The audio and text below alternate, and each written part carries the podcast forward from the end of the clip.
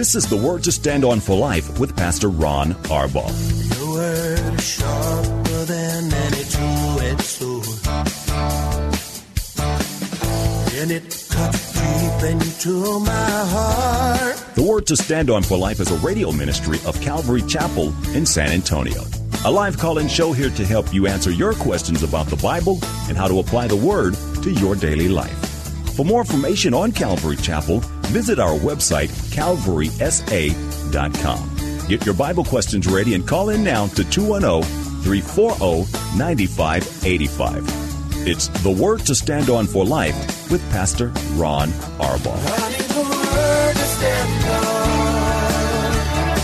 Keep me standing on solid ground. Word to stand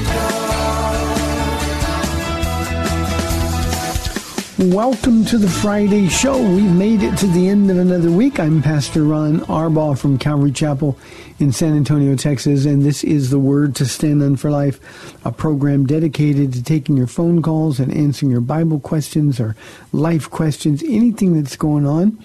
All you have to do is call us. You can dial 210-340-9585. That's 340 9585. If you're outside the local San Antonio area, you can call toll free at 877 630 KSLR. Numerically, that's 630 5757. You can also email questions to us by emailing questions at calvarysa.com, or you can use our free Calvary Chapel of San Antonio mobile app. Every day I remind you if you're driving in your car, the safest way to call is use the free KSLR mobile app. Just hit the one banner at the top of the screen that says call now. You'll be connected directly to our studio producer.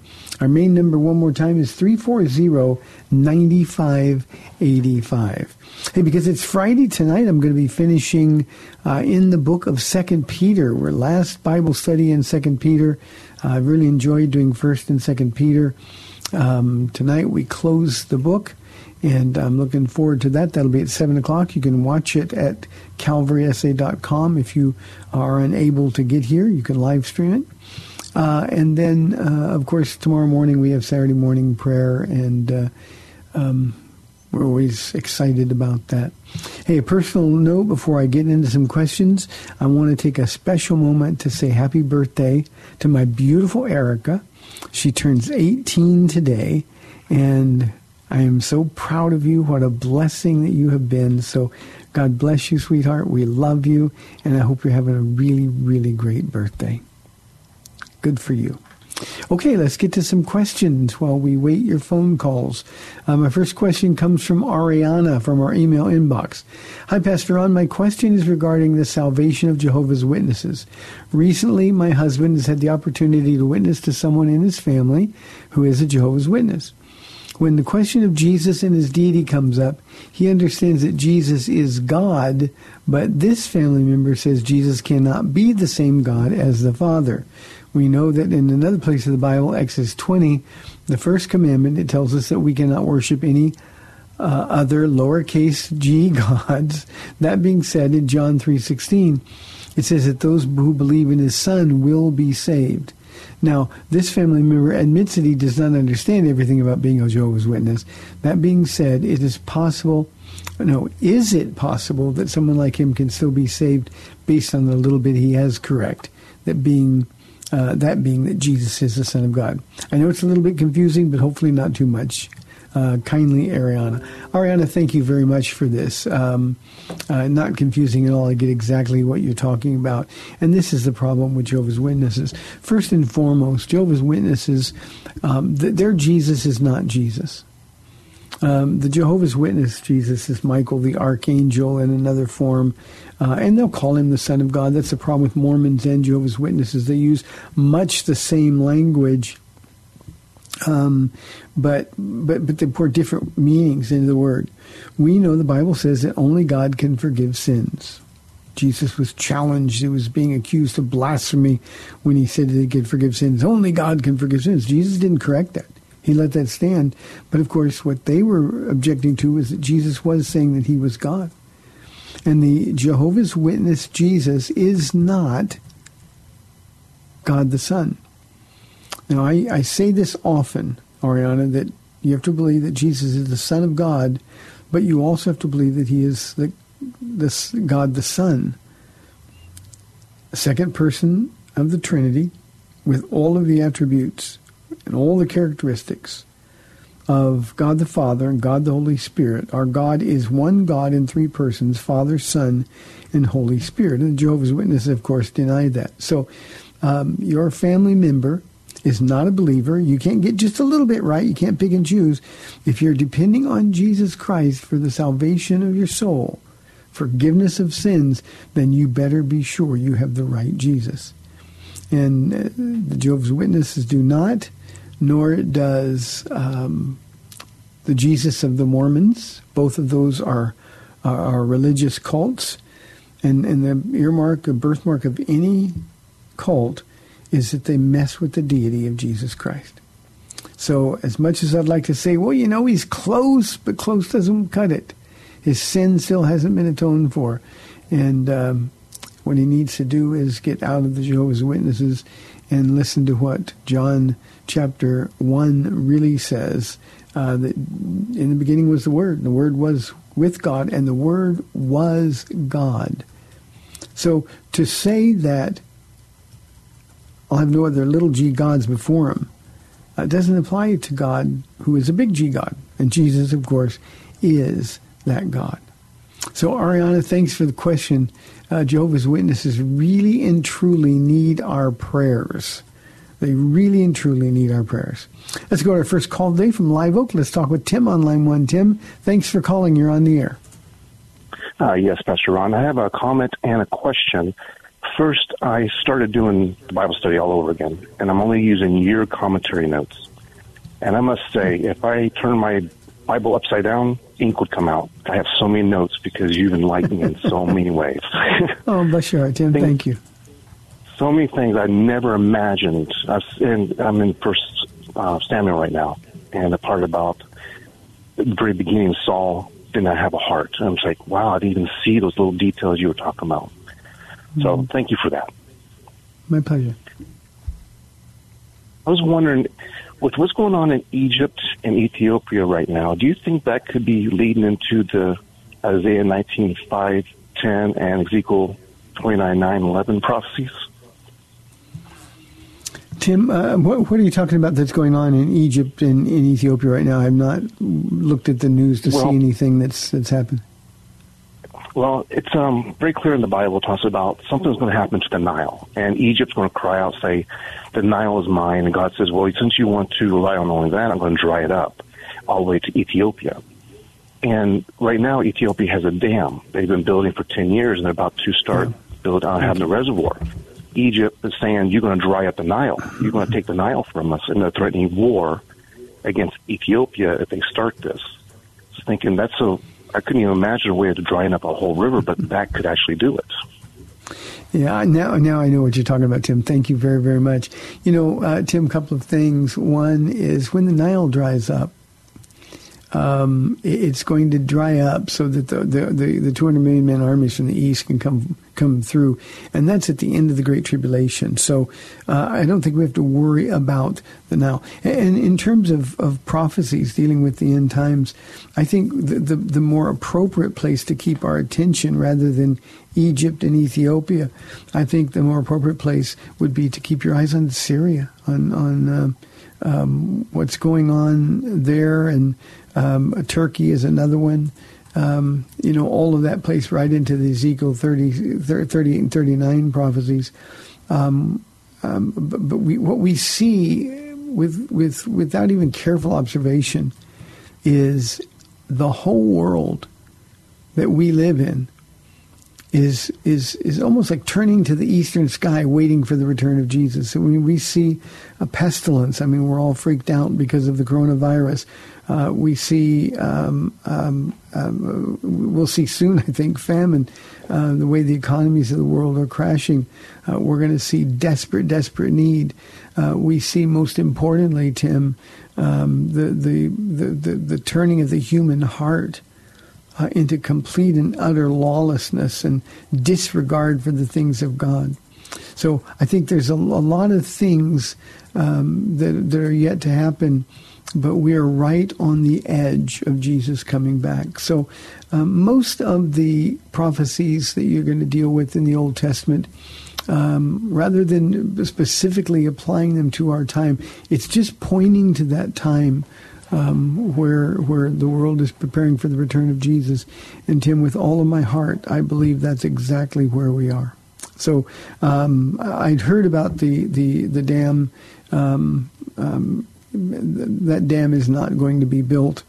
Um, uh, the, the, Middle East is so unstable um, that I, that I don't think they would ever, the other nations in the world would ever let that happen. But a time is coming when um, that Nile is going to be, the great river is going to be dried up, and the uh, 200 million man army from the east is going to come. If you're interested, Tim, I've got uh, that information in the commentary that I've written, or it, and it's not really a commentary. Um, I haven't edited or anything, but it's just my notes uh, through the Bible and the Book of Revelation, also available to us online. Tim, thank you for the nice things that you said. I appreciate it very, very much. Here is a question from Brian. It's a statement, really. He says, I think it's cruel for God to require uh, us to believe in something by faith and send us to hell when we don't. Well, Brian, it really doesn't matter what you think is cruel or not. Um, you know, um, um, let me let me maybe give you another suggestion. Rather than thinking by faith, and you know, when unbelievers think about believe by faith, oh, you pull the faith card. You Christians always believe by faith. Uh, I'm asking you to look at the evidence. The evidence for God is absolutely overwhelming. The evidence that Jesus Christ himself is God is equally overwhelming. So we're not asking you to take a blind leap of faith. What we're saying is simply look at the evidence. It points to a creator. It points to a God who is in sovereign control of the universe. And he's asking you to believe in him. Now, it takes faith to believe in something that you can't see, but it's not blind faith. It's faith based on fact, faith based on evidence. And God, His Word says that we're all condemned when we're born. The, the day we're born is the day we begin to die. Um, apart from Christ, we're all going to die. God, who didn't have to, I mean, He created us. He created the process by which we were we were born um, and we blew it. We sinned. Um, he didn't have to send his son to die for our sins. I mean, think about it, Brian. If God wanted to, he could just wipe us out, judge us, make another whole group of people and start over and hope he got a better result. But instead, he loved us so much. Ephesians 2.10 says that we're the best thing he ever made. And he loves you so much that he couldn't bear to be separated from you for eternity. And yet we have to make a choice. We're going to live somewhere forever. We're going to either live with Jesus, we call that heaven, or separated from Jesus, we call that hell. And God doesn't send us there. We make the choice of our own free will to go there. Now, nobody's going to say, well, yeah, I want to go to hell and be in torment. But when the options are laid out, with Jesus or without, God says, just make the right choice. Isaiah 28 says that judgment is a strange work to God. It's contrary to his character, his nature. And yet because he's holy, he has to judge unrighteousness. And so this isn't anything at all about cruelty. This is an act of love, the greatest act of love in the history of our world. God so loved the world that he gave his only son that whosoever believes in him would have everlasting life. We don't need to perish. We'd have everlasting life. So, Brian, look at it from a different perspective. All the things you've done, God is willing to say, I'm sorry. I'll forgive you. Just just repent and I'll forgive. So nothing cruel about it. As I said, it's the greatest act of love. Brian, one other thing. The truth is for you, it was for me before I got saved. It is for everybody who ever rejects Jesus Christ. The only reason people reject Jesus Christ is not because they can't believe, it's because they will not believe. And they will not believe because there's sin that they don't want to stop doing. They're still being controlled by sin. They don't want to stop. So, Brian, pray that makes sense to you. We're in the last days. Look around. Look at the things that are going on in our world. The, the, the upset of nations, um, the, the virus, this pandemic, people huddling around in fear.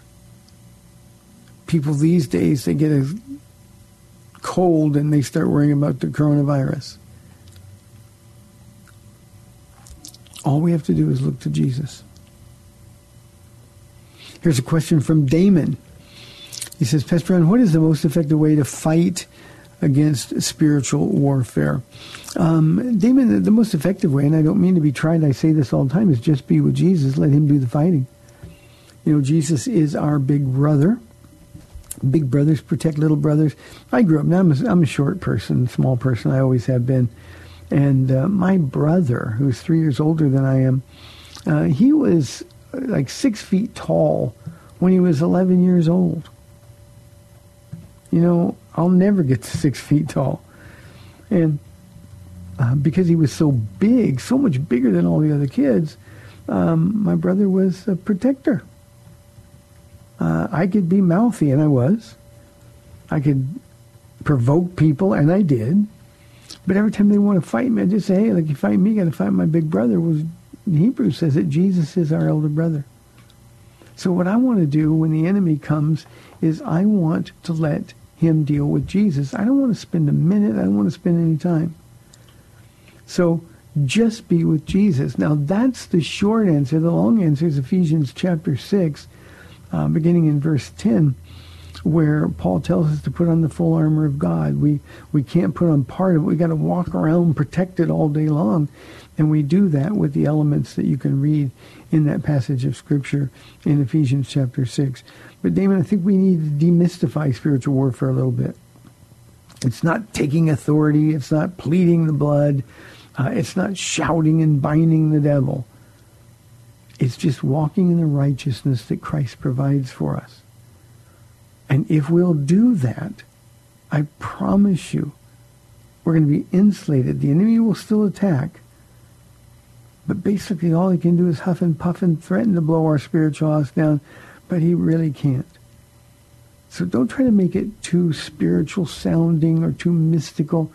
Uh, we are in a battle. A battle every day. The enemy's always whispering, sometimes shouting at us. But he has to go through Jesus. If I'm with Jesus, I'm just going to tell Jesus, I don't want to spend time with him. You take care of him. So, Damon, I hope that answers your question. It's important. The weapons we fight with are not worldly weapons, but they're weapons that are given to us by God so that we can effectively overcome the spiritual attacks of our enemy. 340-9585. Here's a question from Robin. Interesting question. Uh, if Jesus intercedes for us, why do we have to ask other people to pray for us as well? Um, Robin, we don't. Jesus ever lives to make intercession for us. Now, I don't want you to think that Jesus is in heaven at the right hand of the Father and he's going, please, God, please, Father, answer the question or answer this prayer or do this or do that. That's not what intercession means. What that means is Jesus is an everlasting statement of intercession. He interceded for us on the cross. He who knew no sin became sin that we might become the righteousness of God. He gave us his perfection. We give him our filth and he gives us his perfection. And so he intercedes for us as an everlasting statement of intercession. Now, this subject of asking other people to pray for us is interesting, but it's also confusing. You know, there's um, Catholics, for instance, they will pray to Mary, they will pray to, to the saints. Uh, all of that is nonsense. Absolute and utter nonsense. Um, we ask people to pray for us because we're told to do that in the Bible. We're told to pray for others as well. Now, I don't know, we don't know for sure how prayer moves the hand in the heart of God, but we know that it does over and over. Um, God would get fed up with Israel in the wilderness. Moses, these are your people, and Moses would argue, they're not my people, they're your people. I didn't want this job. And and and God would say, no, no, I'm I'm just going to destroy them all. I'm going to start all over. At one point, he even told Moses, Moses, I'll take you and we'll start a great nation. You'll be in charge. And Moses said, God, I don't want to, if you don't go, I'm not going. What a great statement of faith that is. But you see, God was working on the heart of Moses to become an intercessor for the people. God knew what he was going to do. God was never going to wipe Israel out. He couldn't keep his promises to Abraham if that were the case. He was just molding Moses' heart so that Moses would have a heart after God's heart. The Apostle Paul, in his epistles, he will often say something like, pray for us, and then explain the difficulty that they were heading into. So we do it because that's the example that we're given in the Bible. That's what we're told to do. Um, maybe God wants a lot of other people to share in our rewards when we get to heaven. And so when we pray for people, we're doing um, the thing that God would do the, the, with the heart that he has. And when we ask other people to pray, we're humbling ourselves and saying, you know what? I've got something really important going on or something difficult going on. Would you pray for me? I've, I've uh, received a half dozen emails today, people asking for prayer. That's the right thing to do. And so um, that's why we do it. Uh, Robin, we, we just pray. You know, Robin, I've got nobody waiting on the line, so I, I had a time very early in my Christian walk. Um, in, in my life, I messed things up so badly that, boy, the first, especially three years, were so hard. I mean, so hard. Consequences that were crushing. And so every day it was, I had to hold on to Jesus. There was just nothing else I could do. And I remember one day saying, Lord, please, please. And I, I got into one of those panic modes. And so I'd start to talk to people. I was always sharing Jesus. And I'd tell, hey, would you pray for me, bro? Would you pray for me? Sister, would you, you know, just anybody and everybody.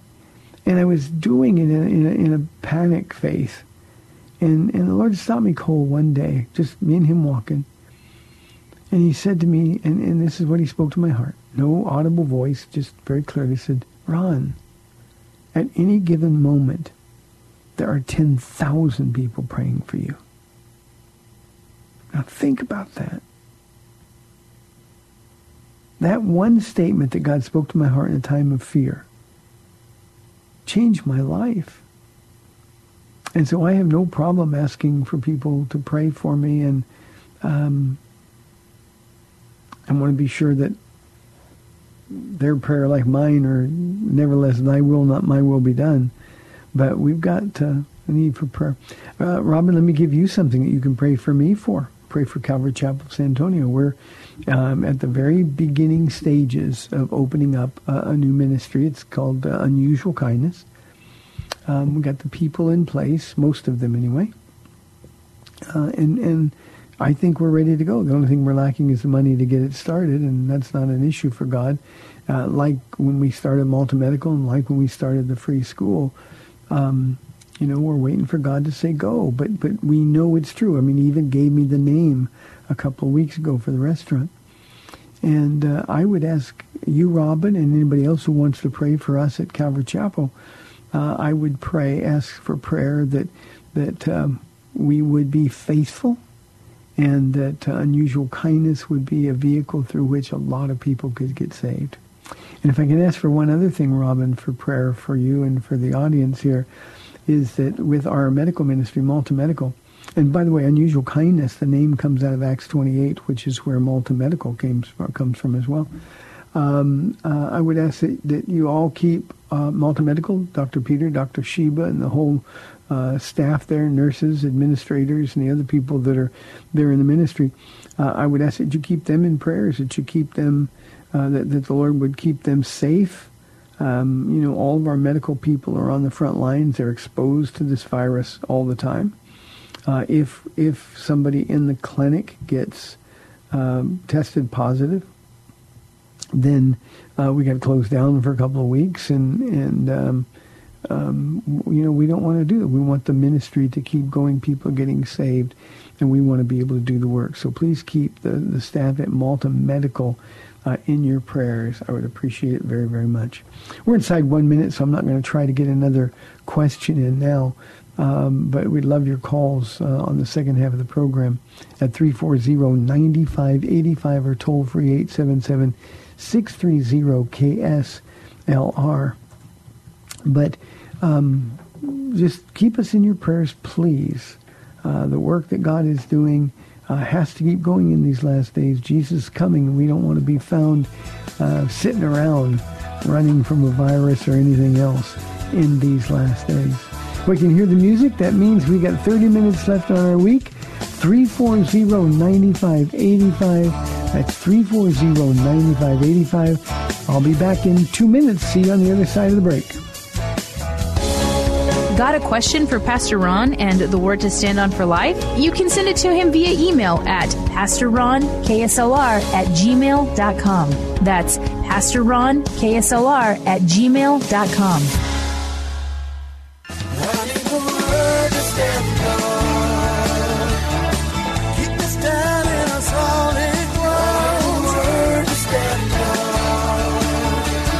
Welcome back to the Word to Stand On for Life. We're taking your calls at 340-9585 or toll free 877-630 KSLR. Now, here's Pastor Ron Arbaugh. Welcome back to the second half of our final program of the week, 340-9585. Hey, I just remembered, I meant to say this at the top. Sunday is Father's Day, so to all you dads out there, God bless you. Um, but let's remember that we have a father. We do a worship song. Uh, he's a good, good father. Uh, he knows my name. Um, let's give our Father in heaven a really, really wonderful Father's Day gift by offering him the totality of our hearts. That would be great. Let's go to our phone lines from San Antonio. Greg on line one. Greg, thanks for holding. You're on the air. Yeah, best Ron, I was uh, reading through, I Psalms 34 uh, the other day, and I guess more, it's a little bit more than halfway through that, that chapter. It throws out, it's kind of, it seems like a, a, a phrase that's out of place, but I know it can't be out of place because that's not how God works. But it says, uh, states uh, something to the effect that he will guard all of his bones and none of them will be broken. And I've heard some other preachers talk about that, referring to Christ himself, that when he's on the cross, that he, none of his legs would be broken or bones would be broken while he's up there. When traditionally, that's what they did to a lot of people they crucified would break their legs. So, can you kind of, you know, have an idea of what that may refer to? Yeah, I, I do, uh, Greg. Thank you. I appreciate the question very, very much. Um, um, you, you, know, the, the Psalms, remember, these are poems. Uh, we, we would think of them maybe as, as song lyrics, but, but it's deeper than that. So there, there's a different uh, hermeneutic rule in, in, in the Psalms, the Proverbs, those kind of things. So in the context, we go down to verse 18. He's talking about the eyes of the Lord, this is verse 15, the eyes of the Lord on the righteous, his ears are tended to their cry, the face of the Lord is against those who do evil, to cut off the memory of them from the earth. The righteous cry out, and the Lord hears them, he delivers them from all their trouble. And then he says in verse 18, the Lord is close to the brokenhearted and saves those who are crushed in spirit. And then, and then the, the one you're asking about, a righteous man may have many troubles, but the Lord delivers him from them all. He protects all his bones. Not one of them will be broken. Um, this psalm has been recognized uh, from early Jewish times as messianic. And we know that this refers to Jesus. God is close. You know, when Jesus cried out, My God, my God, why have you forsaken me? We're told here that the Lord hears his righteous cries. And while he delivers them from all of their troubles, he didn't deliver his son.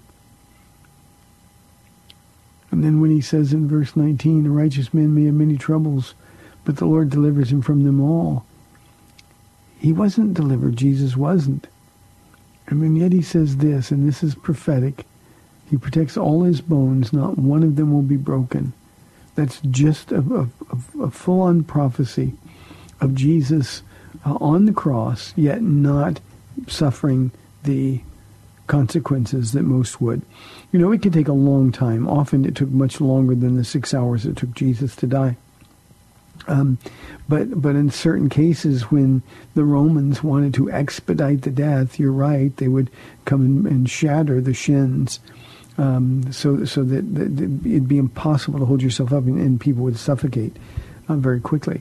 Well, not so with Jesus. Um, well, they broke the bones of the thieves next to him. Uh, Jesus, when they came to him, he was already dead. That's why they um, put the spear in his side, uh, just to make sure that he was he was in fact dead. And and this was a prophecy that was um, fulfilled uh, perfectly, um, um, surprisingly, uh, based on on the Roman traditions. And also remember that when, when these psalms were written, especially the messianic song, psalms like this one, um, there was no such thing as crucifixion in the world. So this was prophesying to a time that was much farther down the road. But that's what the reference is. And had Jesus had they broken his shin so that he would have died more quickly, um, then then of course Jesus wouldn't have fulfilled the prophecy. He wouldn't have been the Lord. So that's all this is, Greg. Thank you for the question. Appreciate it very, very much. Let's go to Melissa on line two. Melissa, thanks for holding. You're on the air. Hi, Pastor Dahlgren. I mean, I'm sorry, Pastor Ron. I was in a Bible study last night. I was in a Bible study last night with another pastor, and, uh, you know, I've been really sick for the past four days, so I want to make sure that I get this correct because I've been a little bit confused, I guess, as you can tell here. Um, okay. We were going through Matthew chapter 13, where it's talking about the parable of the weeds and um, the harvest, and do not, you know, pull up the weeds, let them grow together in the harvest. And then it was stated, all of a sudden, he stated, now, in my opinion, if we go to chapter, uh, if we go to First Corinthians chapter six, verse three, it mentions, "Do you not know that we will judge angels?" And so, from my understanding last night and trying to get, you know, wrap my head around this, he began to start talking about the um, the tribulation uh, and the judgment and that the angels that fell, he said, in my opinion, the angels that fell with state with Satan are tools of God. And so when it comes time for judgment, we will be judging those angels that fell. And it will be at that time that those angels will have a second chance. Oh and so I just wanted I know. I, I, I it just kind of blew me away, and I was like, I'm, I must be really sick. So, because uh, I'm, I'm, I'm, I have not been well for four days now, and so I'm just like, so I got to call this into the radio show tomorrow. So, if you can maybe, you know, speak on this a little bit, I would really appreciate it. Yeah, I, I can, and, and Melissa, let me pray for you really quickly too, Lord. Um, lots of people not feeling well, so wrap your arms around Melissa, pour out your spirit, and bless her abundantly. And evidently, her discernment was working just fine last night, Lord, when when this came on. So um, bless her, protect her, give her body strength, and and uh, just let her be well. We pray for your glory. Amen. Uh, Melissa, the, the angels and, and the, the fact that we will judge angels, it's not that we're going to stand behind a, a, a, podium and, and have a gavel and pronounce their judgment. But um, we're going to be instruments of judgment used by God to judge the angels who left their first estate. Now remember how much more accountable they are than us. God is going to be able to say, look, you were in my presence. You were in my presence. You saw everything. You heard me. You were there. I created you magnificently. And you chose to rebel well, all of these humans who didn't see what you saw, they believed, so you can believe. It's like Peter saying, um, um, or, or, John saying rather, that, that we believe because we've seen, but blessed, more blessed are those who have not seen and believe. So the, the angels who fall, they, they had a one-time chance. And by the way, there's no connection at all to, to 1 Corinthians 6 um, when uh, in the parables that Jesus is telling in Matthew chapter 13. So there's no connection at all. That's, that's just crazy, nutty stuff. And you know, a pastor can't get away with just saying, well, in my opinion. Now, there are things that we don't have the answers to, but, but from saying, well, this is what it means to me, and it's just not um, an acceptable response for a pastor whose job is to rightly divide the word of God. Um, we, we're free to disagree and stuff, but this kind of hermeneutic is just out of the way. The Bible tells us very clearly that the angels, the fallen angels, had a one-time opportunity uh, I personally believe, Melissa, that it happened on the sixth day of creation when God created man, and and I believe that's when Satan rebelled against God. Satan was God's most beautiful creation until he saw man, and he said, "Now it's very good." Ephesians two ten says, "We're the best thing God ever made," and I think that's what God used to give Satan the opportunity to to um, uh, worship, continue worshiping God, or rebel against God. And of course, we know, and God knew that's what was going to happen. God knew that in Lucifer's heart there was that wickedness. And so when he deceived a third of the angels and took them with him, uh, they too fell. But theirs is a once forever choice they made. Sort of like when Jesus said, too much is given, much more is required. Um, um, they're not like us when we can repent and backslide and repent and backslide. We don't get, we, we get a lot of chances. They don't. And so the idea is that they had a one-time chance. Satan offered them a chance, and they took it, and they were in rebellion. They'll stay in rebellion forever and ever and ever. You might remember, too, Melissa, that's not unique because in the Great Tribulation, um, when people take the mark of the beast, they're going to know what it is. They're going to know that once and for all they're turning their back on God and they're going to lose all hope.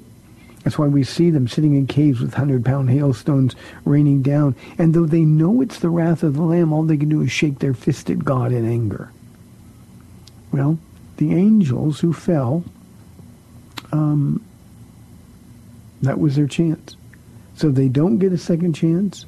Uh, the angels who kept their first estate uh, will never have an opportunity, uh, and I use that in a negative connotation, uh, to reject Jesus. They made their once and forever choice, and uh, the angels who fell, and now we call them demons, they made their once and forever choice. I think the greatest lesson in terms of application for us on this one, um, Melissa, is that we should say, okay, Lord, I want my choice to serve you to be my once forever choice. I don't want to have any more doubts, no turning back, no looking back. I'm going to follow you no matter what. I wouldn't go to that Bible study anymore, Melissa. I mean, I know you did it online, but I wouldn't do it. It's a lot of junk out there online. 340-9585 for your live calls and questions. Here is a question from Jordan. He or she says, how can I balance free will and predestination? To me, it seems that both things cannot be true. Thank you. Um, Jordan, I, I understand the tension in the, the way that we think, but, but we think that way uh, because we're, we're thinking in a worldly context rather than in a spiritual context. Um, um, we have the free will choice to serve God or reject him. God knows what choice we're going to make. Romans 8:29, um, uh, Ephesians chapter 1, verse 1. Uh, I'm, I'm, sorry, uh, First Peter 1 1. Um, we, he knows what choice we're going to make according to his foreknowledge. So God chooses those who are going to choose him. We don't know it, but he does. And so there's really no tension between both things. I love that I'm chosen by God. And if people hear that, they say, well, see, you didn't have any choice in matter. Yeah, I did. I chose him. I had a, a guy come up to me one time who was struggling with this whole Calvinism debate, um, uh, limited atonement and predestination, and um, um, you, you, can't resist God's will, irresistible will. Um, and, and he said, you know, well, well, God didn't choose me, so how can you say that God loves me? And my response to him was, well, you can prove it right now by choosing God. If you want to know if God chose you, you can choose him right now, and then you will know. Are you ready to choose God? And he wouldn't do it because what he was doing was in a dishonest fashion. He was sort of wrestling with this whole thing. Well, I'm not really free if God knows what I'm going to do. No, you wouldn't be free if God made you make the choices you're going to make. That would completely blow our free will uh, away. But if the basis of God's choice was what he knew, then there's no tension at all. So every day, Jordan, by the way, this is one of the reasons I get up and say, Lord, today of my own free will, I choose to serve Jesus. Now, he knows if I'm going to be faithful to that choice, but that's what I say every day because I want to be reminded that I have to choose to serve the Lord every day. I want to walk in his perfect, pleasing, acceptable will every day. Now, I, I like everybody else, I get tempted and uh, there's times when my mind starts to wander. Well, all of that's fine, but every day, the choices I make are on me. I get to make them. I get hope they honor God when I do. And when that's the case, Jordan, no tension at all. We're chosen by God, but we're chosen because he knew we were going to choose him. He doesn't make you do things. He just knows the choices you're going to make. Good question, Jordan. Let's go to Jeff on line one from San Antonio. Jeff, thanks for calling. You're on the air. Hi, Pastor Ron. Big hug. Hi, Jeff. Hey, Oh, uh, lost uh, you. Oh, okay. am I am I there? Yeah, you're you're cutting out a little bit. but Now I got you. Okay, great. Mama Paul is right. I I don't want to call on Thursdays anymore because I don't want you guys to stop talking. She was good yesterday. She was awesome. Yep. Yeah. Um, I, w- I wanted to ask you uh, about in Exodus the laws in 21, 22, and 23. Uh, I know that's kind of like numbers. It's kind of something that majority of Christians just kind of skimp over and or laugh at. And, and I'm wondering if you, I haven't read your your uh, study on that or listened to Exodus yet, but um, could you could you uh, could you uh, speak on that a little bit because I know that there are, are, are some things in there that are that are very pertinent to us today, uh, and, and really demonstrate God's love at that time. So I'll take your answer off the air, God bless you. Thank you, Jeff. God bless you as well. Um, you know, we have to remember when we're looking at the laws that that not not the Ten Commandments. Um, th- this this is a, um, a distinction between the Ten Commandments and the law of God applies to all people at all times. Um, even today, nine of the Ten Commandments are repeated in the New Testament. Um, we we don't have um, uh, the Sabbath, but Jesus fulfilled the Sabbath. He is our Sabbath rest. But um, these laws, and, and they're referred to as the law of Moses, um, they apply specifically and only to Israel. So these aren't laws. We read these things and we kind of get freaked out because, well, that doesn't make sense. Which ones do we keep and which ones do we throw away? Uh, and, and often, Jeff, the cynics or critics of Christianity uh, will, will throw these laws out and say, well, you don't stone children anymore, kind of thing. Remember that God had Israel's welfare at heart. He only wanted about dietary laws. He gave them because he knew uh, that, that they were going to be walking around in the wilderness for 40 years. And, and he didn't want them to suffer from the same diseases that the pagan peoples around them. He kept them healthy, kept them safe for all of those years. Um, the, the, the, the other laws that he set before them, they make a lot of sense. And honestly, they would be good for us today if we were keeping them in the right spirit with the right heart. So um, the law of Moses um, that's in these chapters differs markedly from um, non-Israelite law codes um, in, in the sense that even in earlier times, God's law gave special care to widows, to orphans, to the poor, to the defenseless. Um, such humane treatment is never found in the other ancient codes of the law or their law. So uh, remember, God wanted things to go well for them, and his purpose in giving this law, these laws to Israel, was that they would be marked out as his special people. God wanted, and this is where Israel failed so miserably, Jeff, and it's where we fail in our witness uh, uh, in, in, in 2020 in the world. God wants his people to be a light for the rest of the world to see. God says, here are my laws. You go show them who I am. Show them my character, my nature. Um, show them that you're filled with joy. Show them that you have hope. Well, he's still doing the same thing through the church. Uh, his desire is that the unsaved world would see who he is through us. So that's what we really, really have to uh, focus on. And uh, that was his purpose on giving them. So, I mean, you could go through all of them. There's, uh, if you buy a Hebrew servant, he's to serve you for six years. But in the seventh year, he shall go free without paying anything. And I'm not going to do an exposition on this passage of Scripture. Um, but um, his first words, um, you know, why would a Hebrew buy a Hebrew as a servant? Well, slavery was a fact of life. Everybody in the world forever has been embroiled in slavery. And so here's what he's saying is, I'm going to declare freedom for you. Here's a law. You buy a Hebrew servant, in the seventh year he goes free, and he doesn't have to pay anything. I love that his first words um, made notice of the fact that he brought the Israelites out of slavery in Egypt, and he's saying to them, I want you to do this in the world that you live in. Show the world that I'm different. So that's really the important thing here, Jeff, about these laws. And I really suffer when I see Christians who get so wrapped up in trying to explain these laws or keep these laws, and they're doing it for all the wrong reasons. Remember, these laws are given specifically and only to Israel, unlike the Ten Commandments. There's the distinction, only to Israel. Jesus fulfilled these laws perfectly, the letter and the spirit. And the only thing harder than trying to keep these laws is when Jesus raised the standards in the Sermon on the Mount. Thanks, Jeff. Good to hear from you. Um,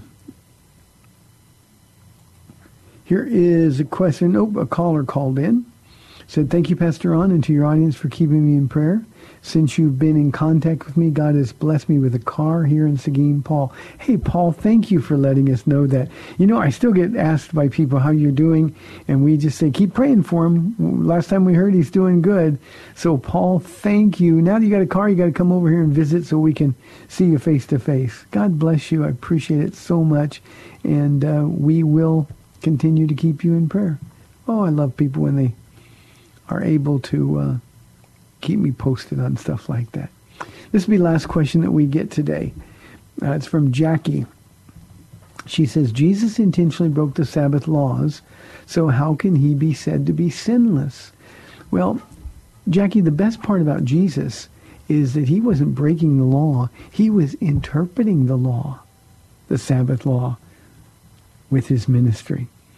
So what Jesus did was he, in the eyes of the legalists, the Pharisees, the Sadducees, the scribes, um, he was breaking the interpretation they had of the law. But what Jesus said repeatedly to them, and I'm going to use my words, he said, you guys got this all wrong. You know, you, you, you separate your little mints and cummins and, and, and you, you know, you're so careful to make sure that, that you don't have something unclean come in your mouth, so, you know, with a, with a, a gnat or something. But you neglect the heavier, the weightier matters of the law, the, the matters of love. So what Jesus is saying to them repeatedly, Jackie, is that you guys don't get it at all. I love the Pharisee that came up to Jesus and said, Teacher, what's the most important law? And Jesus said, love the Lord your God with all your heart, soul, strength, and mind. The second is like unto it, love your neighbor as yourself. And and the, the, the uh, religious leader said, good answer, Jesus. Um, no, he never broke the Sabbath. He is the only one of the day that understood what the Sabbath law was for. Jesus said, um, man was not made for the Sabbath, but the Sabbath was made for man. That's something the Jewish leaders in Jesus' day never truly understood. So they could look at him and they had all their legalistic interpretations and they could say, you violated the Sabbath. You healed a man on the Sabbath. Jesus said, well, how can you not heal a man on the Sabbath? They tried repeatedly, Jackie, to, to trip him up, to, to catch him in a trap.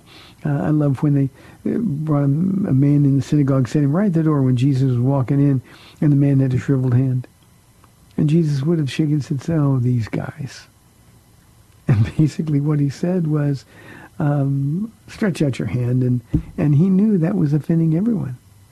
He said, which of you, if you had an animal that fell into a pit, wouldn't rescue the animal on the Sabbath? Well, how much more these sons and daughters of Abraham? So that's really, really important, Jackie. Jesus never violated the Sabbath, not the, the, the letter of the law or the intended law. And he used his ministry in large part. It's what got him in trouble to, to demonstrate to the Pharisees that they didn't understand at all what the Sabbath was about. So thank you for the question, Jackie. Hey, tonight at 7 o'clock, I'm going to be teaching, closing the book, Second Peter. We're in Second Peter chapter 3. I think I'm going to start in verse 11 through the end of the chapter. Sunday, I'm going to be teaching in First Timothy chapter 5. May the Lord bless you, keep you, be safe out there, keep your eyes looking up. Jesus is coming soon. Happy Father's Day to all you dads out there. We'll see you next week. Bye-bye. Thanks for spending this time with Calvary Chapel's The Word to Stand On for Life with Pastor Ron Arbaugh. The Word to Stand On for Life is on every weekday afternoon at 4, and Pastor Ron invites you to find out more about Calvary Chapel at calvarysa.com. The Word to Stand On for Life was sponsored by Calvary Chapel of San Antonio.